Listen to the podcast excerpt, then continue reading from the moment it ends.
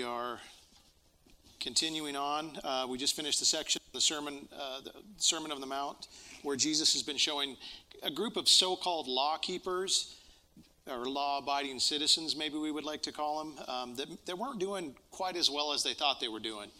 And I think we all tend to overestimate our abilities in this area. I know, I know I certainly do. Most people think they're doing a pretty good job of pleasing God in the way that they live their lives and the way they conduct themselves.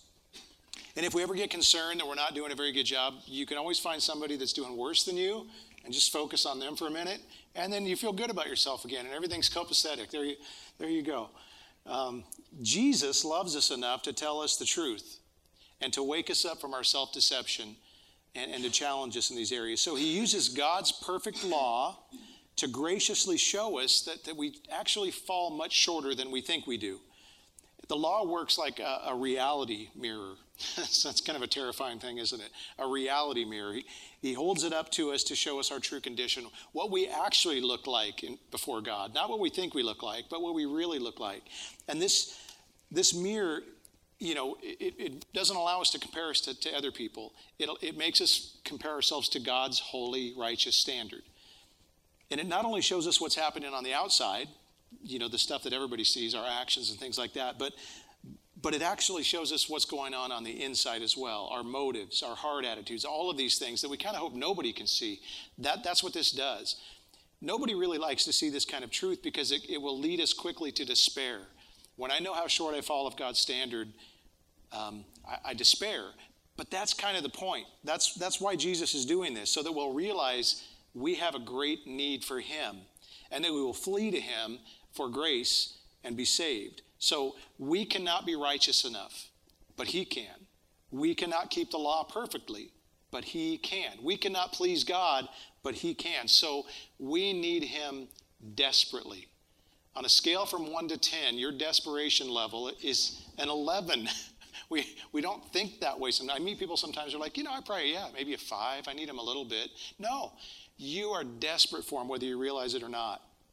And the good news is that when we come to him by faith, believing what he's accomplished for us on the cross, he will give us his righteousness free of charge. I can't stress what a good deal that is. I was just watching there this week in my feed, Amazon Prime deal days were popping up all the, and it's like, leave me alone. I don't want to buy any of your stuff. But you know, we always look for a good deal. This is the best deal going. Free righteousness for you from him. That's the best thing going. So this morning we're going to be looking at chapter 6. And some of you might be thinking, oh, I'm so glad we're, we're done with all of this reality mirror business. I'm tired of focusing all of the bad stuff I do. Let's, let's talk about the good things that I do, like, like praying and giving and the things that'll make me feel good about myself again. Well, I've got some good news and some bad news for you. The, the good news is that Jesus is changing his focus. He's been showing us that we are worse than we think we are when it comes to the bad things we do, but now he's going to kind of show us the other side of the coin. He's going to show us that when it comes to the good things we do, we're also not as good as we think we are doing this. So, you know, glad you came. Um, he's going to do this by showing us three very important pillars that, that existed in the Jewish culture. And, and these pillars were things that they used to kind of, they were like pillars of piety giving to the poor, praying, and fasting. These were ways you could measure how good you were doing as a person. And these, these same pillars exist in the church today. We still see all of these things, um, active things that we do. And we like to use these things to gauge how good of a Christian we are. If we do a lot of praying and giving and fasting, we're better Christians. And if we, if we neglect those things, we're not very good Christians. We, this is the way we think. The more we do these things, the more our perceived holiness increases, like a, like a thermometer goes up and just fills up more and more. So it's easy to convince ourselves and the people around us of this reality, you know, that we're really holy people if we excel in these areas. But in our passage this morning, Jesus is going to kind of drill down into what they were doing, what they hoped to gain from it, and why he had a problem with it. And then he's going to show us that there's actually a right way to do this, a way that will please God. So, Matthew chapter 6, starting in verse 1, it says this Beware of practicing your righteousness before other people in order to be seen by them, for then you will have no reward from your Father who is in heaven. Thus, when you give to the needy, sound no trumpet before you, as the hypocrites do in the synagogue and on the streets, that they may be praised by others. Truly, I say to you, they have received their reward. But When you give to the needy, do not let your left hand know what your right hand is doing, so that your giving may be in secret, and your Father who is in secret will reward you. So he starts out with this warning Beware of practicing your righteousness in front of other people in order to be seen by them. Now, this might sound odd based on the fact that just a few minutes ago in the sermon, for us it was, you know, a couple chapters or a chapter ago, but he just said, Let your light shine before men so that they may see your good works and glorify your Father in heaven. So you see the problem here? Which is it, Jesus? Do you want us to let other people see our good works, or do you want us to keep them secret?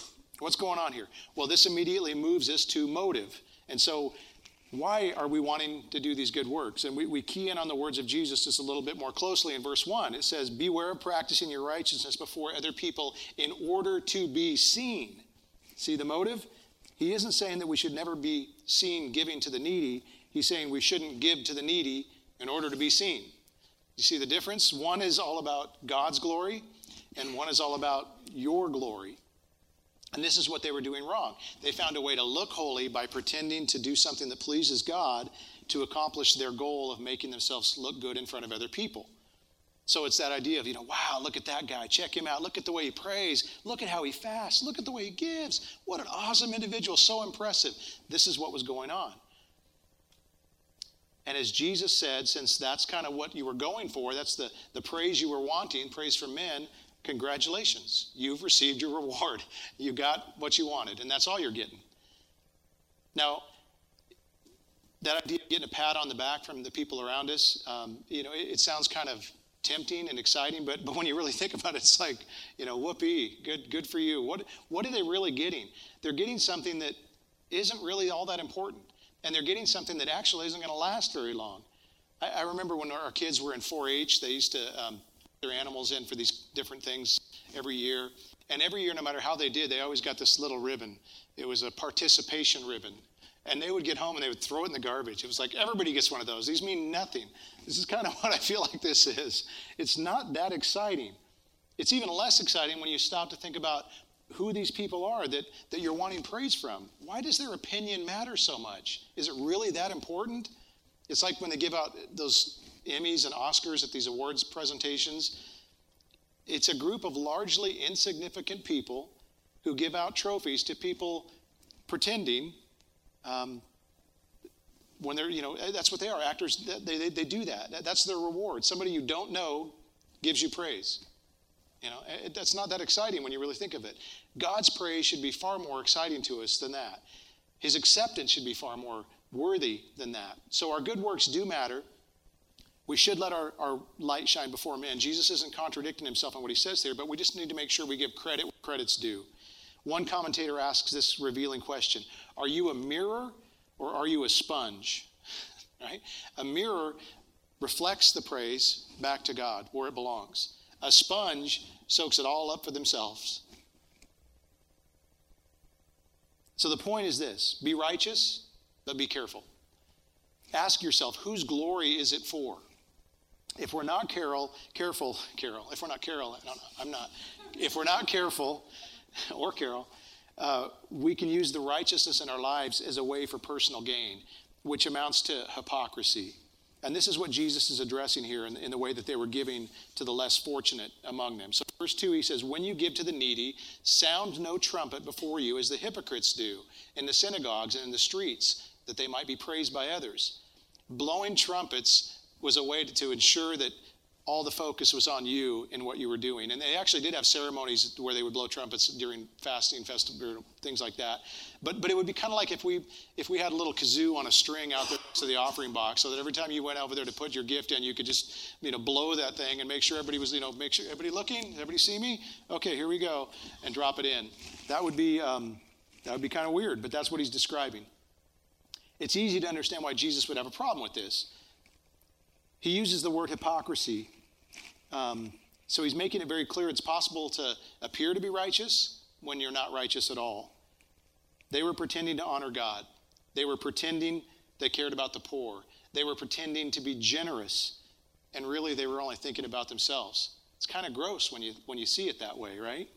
Jesus describes them this way in Matthew 15 These people honor me with their lips, but their hearts are far from me, and in vain do they worship me.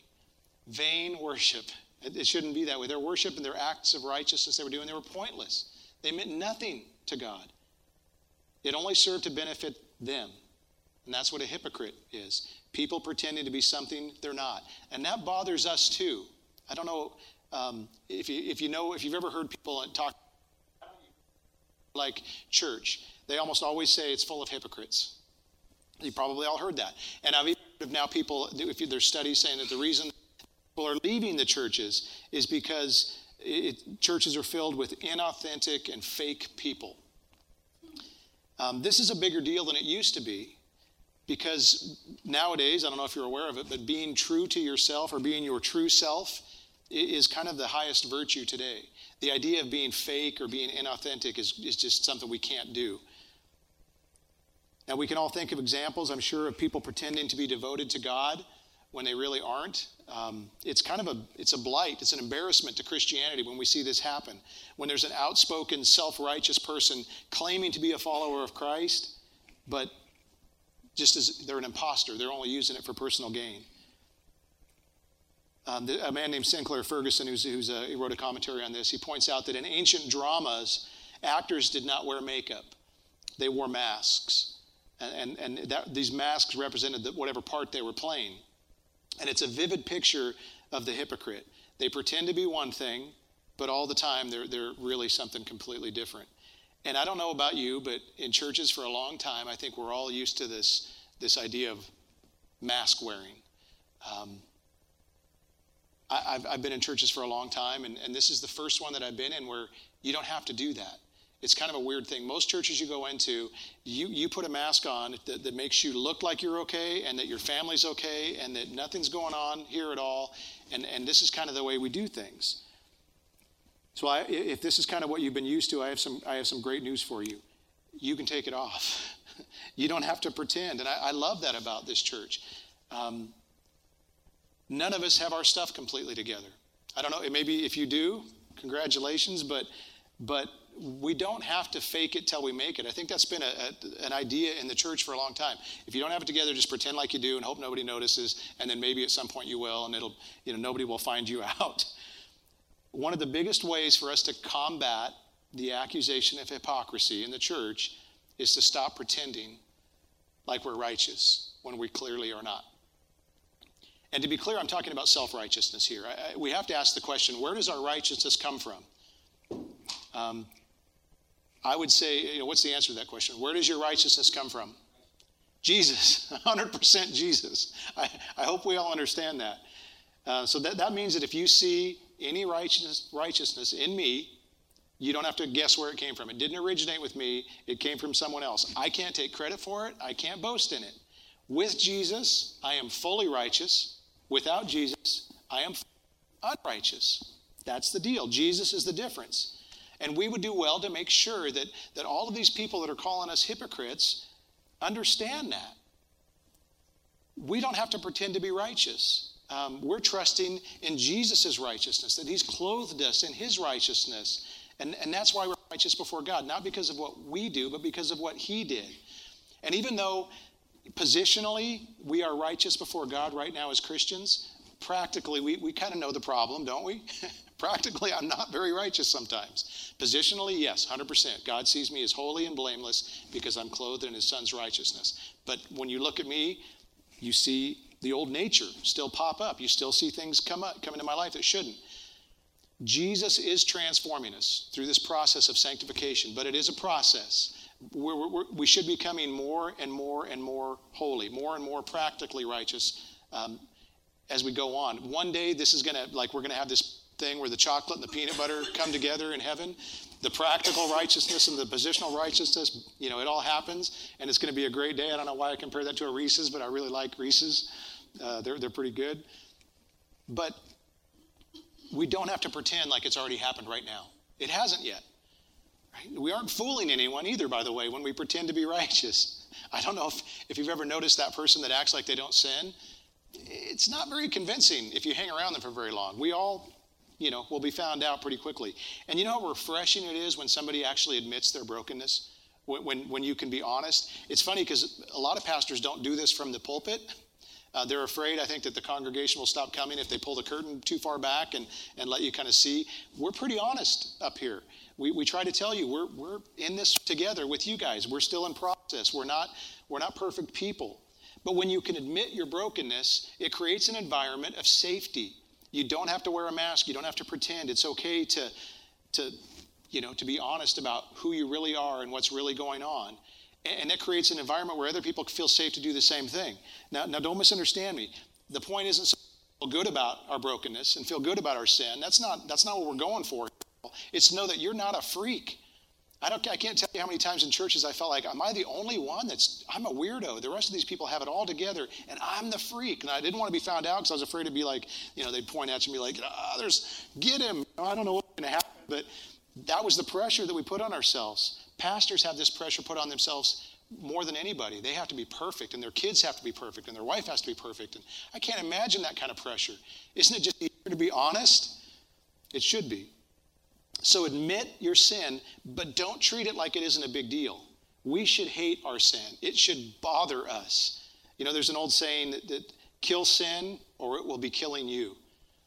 That's true. There's nothing about sin that we should be comfortable with. We should despise it. The church should be filled with people who love holiness and who earnestly desire to be righteous and not people who just want to be perceived as righteous. what good is that? And it should also be filled with people who are working together to push one another towards Jesus and to push one another towards holiness, to build each other up, to encourage each other, to call each other out when we need to in a loving and humble way. And then when an accuser comes in, whether it's somebody from outside the church or, or even Satan himself, and, and points out the sin they see in us, we don't have to pretend like it's not there. We don't have to, we, we, get to, we get to point them to Jesus and say, He's my advocate, He's my intercessor. We can agree with him and say, You're right. I, I, am, I am a sinner. I don't possess any righteousness of my own, but he gave me his. And so I'm good. I'm good in that department, not because of me, but because of him. Relief that is that we have this from him. Okay, so Jesus was upset with these guys because they were being hypocrites in order to gain the praise of men. And once again, it's easy for us to, to look at that and be harder on them than, than we would be on ourselves. Like, yeah, those guys are terrible. I can't believe they did that. They were blowing trumpets, really? Well, wait a second. We do this kind of stuff too. We just may not recognize it. So, how, so why do we do this? Why is it such a big deal for us to be seen and esteemed by others? Why do we crave the praise of men? Why are we, are we willing to promote ourselves in such an obvious and desperate way? You know, it comes down to a desire that we have to be admired, to be liked, and to be rewarded for who we are and for what we do. That's why we do it. Um, there's something very ironic about the fact that we can even use something like giving to the poor, giving to those in need, to benefit ourselves. I mean, that's kind of kind of kind of gross. Hey, I'll, I'll, take care of the needy, but I really am. I'm not doing it for them. I'm doing it to build myself up. And and really, that makes us more needy than them, quite frankly. A good test, test of our, our motivation is to ask ourselves would I still do if I didn't get any credit and if it went unnoticed? Would I still give? Would I still be willing to do that thing? It's kind of like have you ever gone to a, um, a restaurant or a, a, place where you're ordering food at the counter and they have the tip jar up there next to the cash register and you've got, you've got the money ready to go into the tip jar and you're about to put it in and they turn around? It's like, well, I can't put it in now. I mean, what good is that going to do? I won't get any credit for it. You have to kind of wait and pretend to do something until they, they turn around. Because if you're not seen doing it, does it, does it, even, does it even count? how are people supposed to see how awesome I am if they don't see my good deeds? You know, how are they going to praise me if they can't see how, how radical I am with this stuff? That's what Jesus is describing here. People who give to get. That's why they're doing it. I heard something uh, somebody was talking about this this thing the other day, and I'm not, making light of it because it's probably a real thing. But whenever I hear about these things, I, I, I look into them. It's called narcissistic personality disorder. It's a real thing, and this is this is. Um, I looked it up to find out what it was, and much to my chagrin, I, I think I have it. So. Um, it's, this is how it's described. Okay, it's a mental condition in which people have an inflated sense of their own importance a deep need for attention and admiration. But behind this mask of extreme confidence lies a fragile self esteem that's vulnerable to the slightest criticism. And I'm like, yeah, that's about right. Um, most of us want people to like us. and we're bothered when they don't. Most of us want to have people to have a good view of us. And, and, and the tendency is for us to, to stoop to do anything and everything to make sure that that happens. That's, that's not a good plan. You know, if you need some, some incentive in the area of not worrying about what people think about you, if you want some help with this, I've got this great Spurgeon quote that's, that's always kind of um, knocked me right down into my place. So brace yourself for impact. Here it is. If any man thinks ill of you, do not be angry with him, for you are far worse than he thinks you to be. it's like, yeah, true. You're welcome. The idea that we will be loved and lauded by everyone is simply an unrealistic notion. That's not going to happen, but that doesn't stop us wanting it because we all have a little narcissism going on in us. That's part of part of the fallen human condition is for us to be this way. And we're living in a time is promoted. you guys see it like I do, but the idea of self-love and self-care and self-acceptance these are the priorities that take, take place or, you know, over everything else. This is what you need to be all about. And, and, the, and the crazy thing is, like 2 Timothy 3 warns us that in the last days there will come times of great difficulty. And the thing he puts at the top of the list, the reason that he gives that people will be lovers of self. We don't, we don't even think of it that way. Times of great difficulty are coming. Why? Because people will be lovers of self. And it's not a virtue, it's a problem. We see it as the greatest virtue. I need to learn to love myself. I need to learn. This is a problem. When people love themselves more than anything and anyone else, you know what we start to see? Exactly what we see in our society today. People that put themselves first and everybody else last. And it's disgusting. I mean, you can just look around at all the stuff that's bothering us right now. You can put it right back to this problem right here, I think.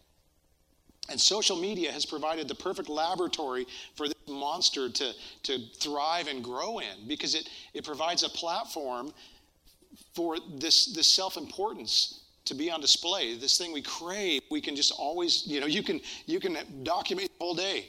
This is what happened when I woke up. This is what I ate. This is what I did. This is who I was with. This is how I help people. I mean, you can just imagine the Pharisees if they would have had social media. They're going to give to somebody that's needy, and they're like, you know, giving to the needy, um, you know, trumpet blowing, you know, it's like, hey, hashtag helping the homeless. You could picture this would be on their feed. This is what they would do. Or they would live stream their 10 day fast. You know, day six, I'm feeling really hungry. Oh, I don't know what to do. You know, they would do this. This is what we do now. They just didn't have social media, so they found a way to do it differently. You know, that's entertainment. Yeah, that, that's, that's, that's why we, we tune in, I guess. But this is basically, sadly, what my social media feed looks like most of the time. It's just, it's just people kind of self-promoting. Even the fact that, and I'm sorry, I've taken a selfie, so I'll just admit I've taken a selfie before, but the fact selfies are a thing just, just kind of reinforces. It says it all. A selfie. You know, you're just you got you don't you can't even bother to have somebody else take a picture of you. It's like I can do it anyway. They even make sticks for this kind of stuff. Weird. Constantly seeking approval from others is very dangerous and it's very exhausting. And I'll just be honest and say that one of the reasons that I, I, post very little on social media is because of how fragile I am in this regard. The idea that I would post something and, and, and I wouldn't get 20 people that liked it or that I would get a thumbs down, just the idea is devastating to me. It would ruin my day. I mean, how pathetic is that? But that's true. I, that's the way I am. Can you imagine a teenager in their formative years having this pressure put on them, that's exactly what they deal with every day. It's terrible because they're seeking the approval, the acceptance, the love from outside. You know, praise God for Jacques. He likes every one of our videos on, uh, that we put out as a church. I mean, everyone. It's like, you are my hero, Jacques. I mean, you, you keep me afloat. I, I need that thumbs up. So thank you, brother. This kind of self focus and self reliance on others is dangerous. And here's the truth. Here's the thing that just blows my mind the more I focus on myself, the more depressed I am. Hands down. The more I focus on the needs of others, the happier I am. The more I serve self, the more miserable and lonely I become. The more I serve others, the more fulfilled and satisfied I am. That doesn't make sense. Shouldn't be that way. But this is why Jesus said it is more blessed to give than to receive. Sounds backwards, doesn't it? But it's true.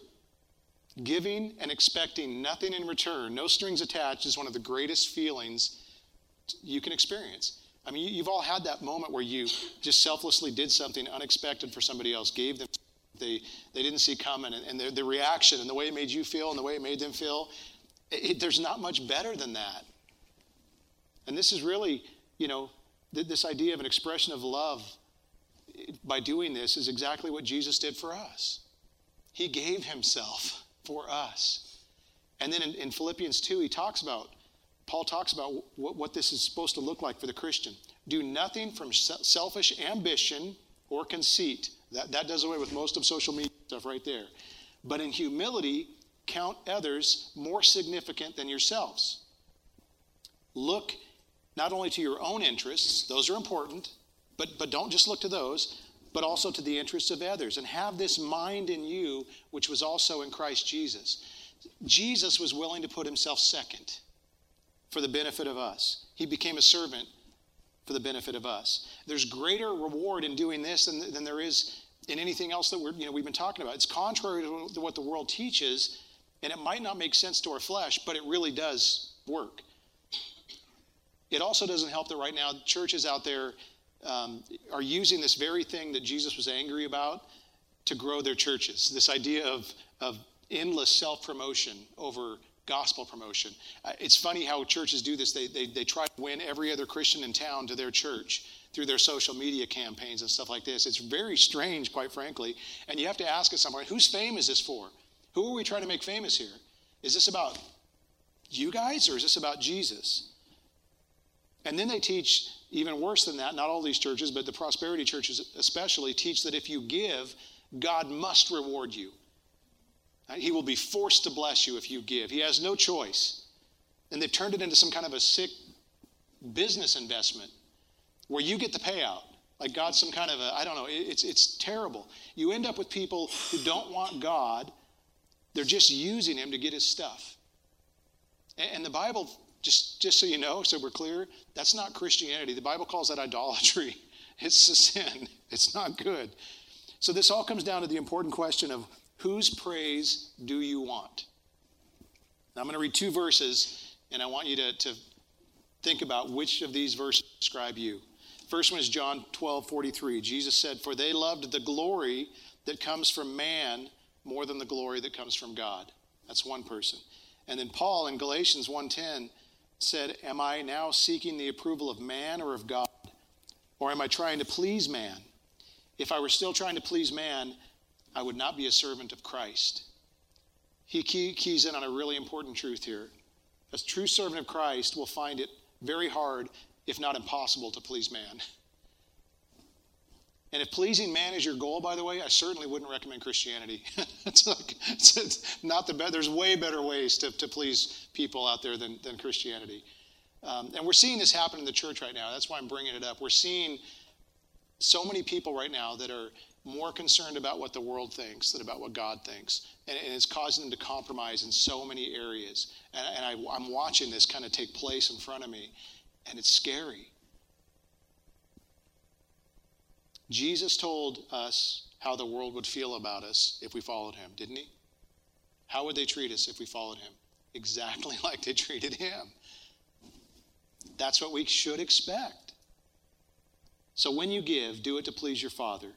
Do it because it makes him happy, not to gain something, but, but because it's just an act of worship. God has given us so much. That response should be just second nature to us to want to give back to him in, in any way we can. A great question to ask yourself when it comes to giving is this Am I doing this for man's approval or am I doing it to please God? Would I still do this if no one ever found out or if I never got credit for it? Your father seeing you do it should be enough. So Jesus has illustrated the wrong way to give. What's the right way to give to those in need? First, I would just say this don't ever forget that you are poor and needy. I don't think we always remember that. Don't forget how poor and needy you are. Right? Jesus helped you in your need. He came to you in your poorness and in your neediness, and He helped you. And if we forget that, we'll, we'll begin to lack compassion for other people that we consider poor and needy. Jesus, again, in another parable, describes two different people who uh, one didn't see his need at all, and one saw it very clearly. Luke 18, it says, Two men went up to the temple to pray, one a Pharisee and the other a tax collector. The Pharisee, standing by himself, prayed thus God, I thank you that I am not like other men, extortioners, unjust, adulterers, even like this tax collector, which I got to believe the tax collector could do. You know, he's like, I, I can hear you, you know, I'm right here. He didn't care. Even like this guy, even like this scumbag kind of idea. And then listen to what he says. Remember the three pillars prayer, that's what he's doing right now, fasting and giving, right? He's, he's praying to God. He says, I fast twice a week, I give tithes of all that I get. See, he's doing it all. Impressive, right? Let's look at the tax collector. But the tax collector, standing far off, would not even lift his eyes to heaven, but he beat his breast, saying, God, be merciful to me, a sinner. And I tell you that this man went down to his house justified rather than the other. For everyone who exalts himself will be humbled, but the one who humbles himself will be exalted. Again, which person describes you? If you see yourself as a needy sinner whom God has had mercy on, it won't be much of a stretch to have compassion on other people who are poor and needy around you. It won't seem like charity. Like no, I'm, you know, in my goodness and my greatness and my wealth, I'm going to, I'm going to give to these. It won't seem like that. It'll just, it'll look like one beggar showing another beggar where to find bread. That's what we're doing. And for those of us who are recipients of God's amazing grace and mercy, it makes sense that this same attitude of grace and mercy should flow out of us to others, especially the least among us. We should have a heart for them, just the same way Jesus did. If we've been given much, how much is expected? Much, right? Have we been given much in this country? So much. So much. So we should give generously, but we should also give secretly. That's what Jesus says in verse 3. When you give to the needy, do not let your left hand know what your right hand is doing so that you may give in secret. That's a weird thing, isn't it? Like these, it's hard to think, you know, how do I not, because they're connected to the same body, the same brains here. Um, he's using hyperbole here, but he's contrasting this idea with, with the idea of blowing a trumpet to get everyone's attention. So the point is this we're not to let other people know about our giving and we should try to hide it from ourselves as well don't don't play that record over and over in your head about your, your awesome giving because we can do that. You know, remember that time when you gave that big gift? Yeah, that was awesome, man. It's like high five, you know, because we there's right hand. Don't do that, right? That would be weird anyway. But um, we should we should be kind of unconscious in the way that we give. We shouldn't we shouldn't be be aware of it. Because what will happen is we'll end up leading to self righteousness if we focus on it. And, and he wants us to avoid that. The reason we don't need to tell anyone, by the way, including ourselves, about about our awesome giving and all of this is because none of the credit belongs to us anyway. I mean, do you understand that? If we have stuff to give, where did it come from? Him, right? If we have a desire to give, where did it come from? God. I mean, if, why would we even think we could take credit for this? But we do. John Stott says this Christian giving is to be marked by self sacrifice and self forgetfulness, not by self congratulation. So that's good. We're not supposed to, you know, when they, when, I always love the, the people with the big checks. And this is so funny to me. It's like when they give, they get the, the largest check they can find. Two people have to hold it. Like, check us out. Look what we did. Don't be a big check person, right? Do it, do it quietly. And I'll just tell you that we purposefully tried to build in secrecy, the opportunity for you to obey this command into the way we give here at the church. If you've ever wondered why we do it the way we do it, you have to hunt down the box uh, we have people more so at the other location, I think. Is, is if we wanted to give, is there a way we could do that? Yeah, there's boxes. You just have to find them.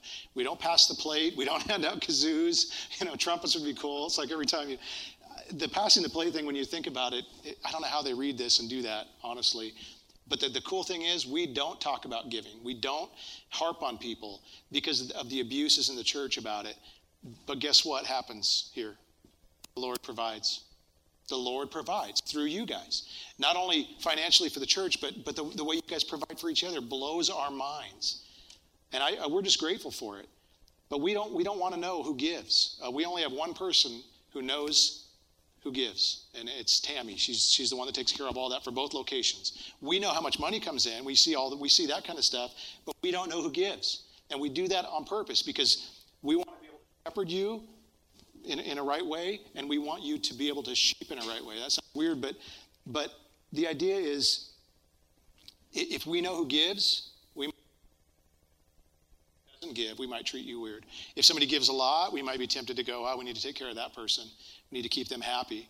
And if you're the kind of person that gives a lot and we know it, well, you could be, well, you better keep me happy.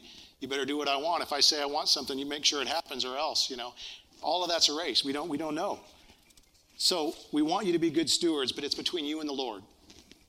We want you to give cheerfully, but it's between you and the Lord. We're grateful for your sacrificial giving. It's an amazing thing. It's an important part of the Christian life. We should literally be the most generous people on the planet, hands down, because of what God has freely given us. And I want you to notice that Jesus doesn't say if you give, he says when you give. He expects that. He expects that this is something we will do. And even though he is encouraging secrecy in giving, he isn't encouraging secrecy in your Christianity. He, remember, he says, Let your light shine before men. That's an important thing. I think some people want to be just secret Christians, just shh, don't tell anybody. That's not, that's not what he's talking about here at all. Just make sure the spotlight is on the real star of the show and not on you. When people see the good we do, we want to make sure that, that we're not eclipsing you know, the, the, him in some way. And I think we, we tend to do that sometimes. Get out of the way of your good deeds so they can see where they actually are coming from. They can, they can come, you know, be a mirror, not a sponge, right? Well, he ends this section with a promise of reward, which is kind of crazy when you think about all that God has already given us and all that he's already done for us. He, he, he's saying, you know what? I'll, I'll, I'm going to reward you guys. And your Father who sees in secret will reward you. We don't have to blow trumpets. We don't have to tell others for it to count because it says God sees. He knows. So the question really comes down to whose reward do you want? Do you want the kind of the instant gratification of a temporary reward from somebody whose opinion really doesn't matter that much? Or do you want the blessing of eternal reward, reward from the God who made you and whose good opinion should count more than all the praises that any man could ever give you in the world. And what will this reward be, you might ask? I don't know for sure, but, but it might just be that we get God forever. I mean, think about that. We, it was one of the things we read God is my portion, He's what I get. I don't know what you know other people's portion is, but my portion, I get God forever. And that's enough. We have it all if we have Him. Amen. Father, we just thank you so much for the Sermon on the Mount, what we learn about giving, what we learn about praise and acceptance. Lord, the fact that you know us through and through, the good, bad, and the ugly, and that you still love us and want something to do with us should blow our minds every day. And it should create in us a gratitude and a, um, a desire to tell others about who we know and what you've done for us, and, and, that it would cause generosity in us. So help us to be the kind of people, Lord, that. Um, that, that kind of give with no strings attached because you did that for us. Thank you so much for giving us Jesus. Thank you for giving us our sins. Thank you that we don't have to be the kind of people that are, that are hypocrites. We know that bothers you, and it bothers us too. Um, thank you that, that you are saving us. You've saved us, you are saving us, and you will save us. Uh, that a day comes when all of this will be behind us when we stand in your kingdom. We look forward to that day, and we pray that Jesus would come soon. Amen.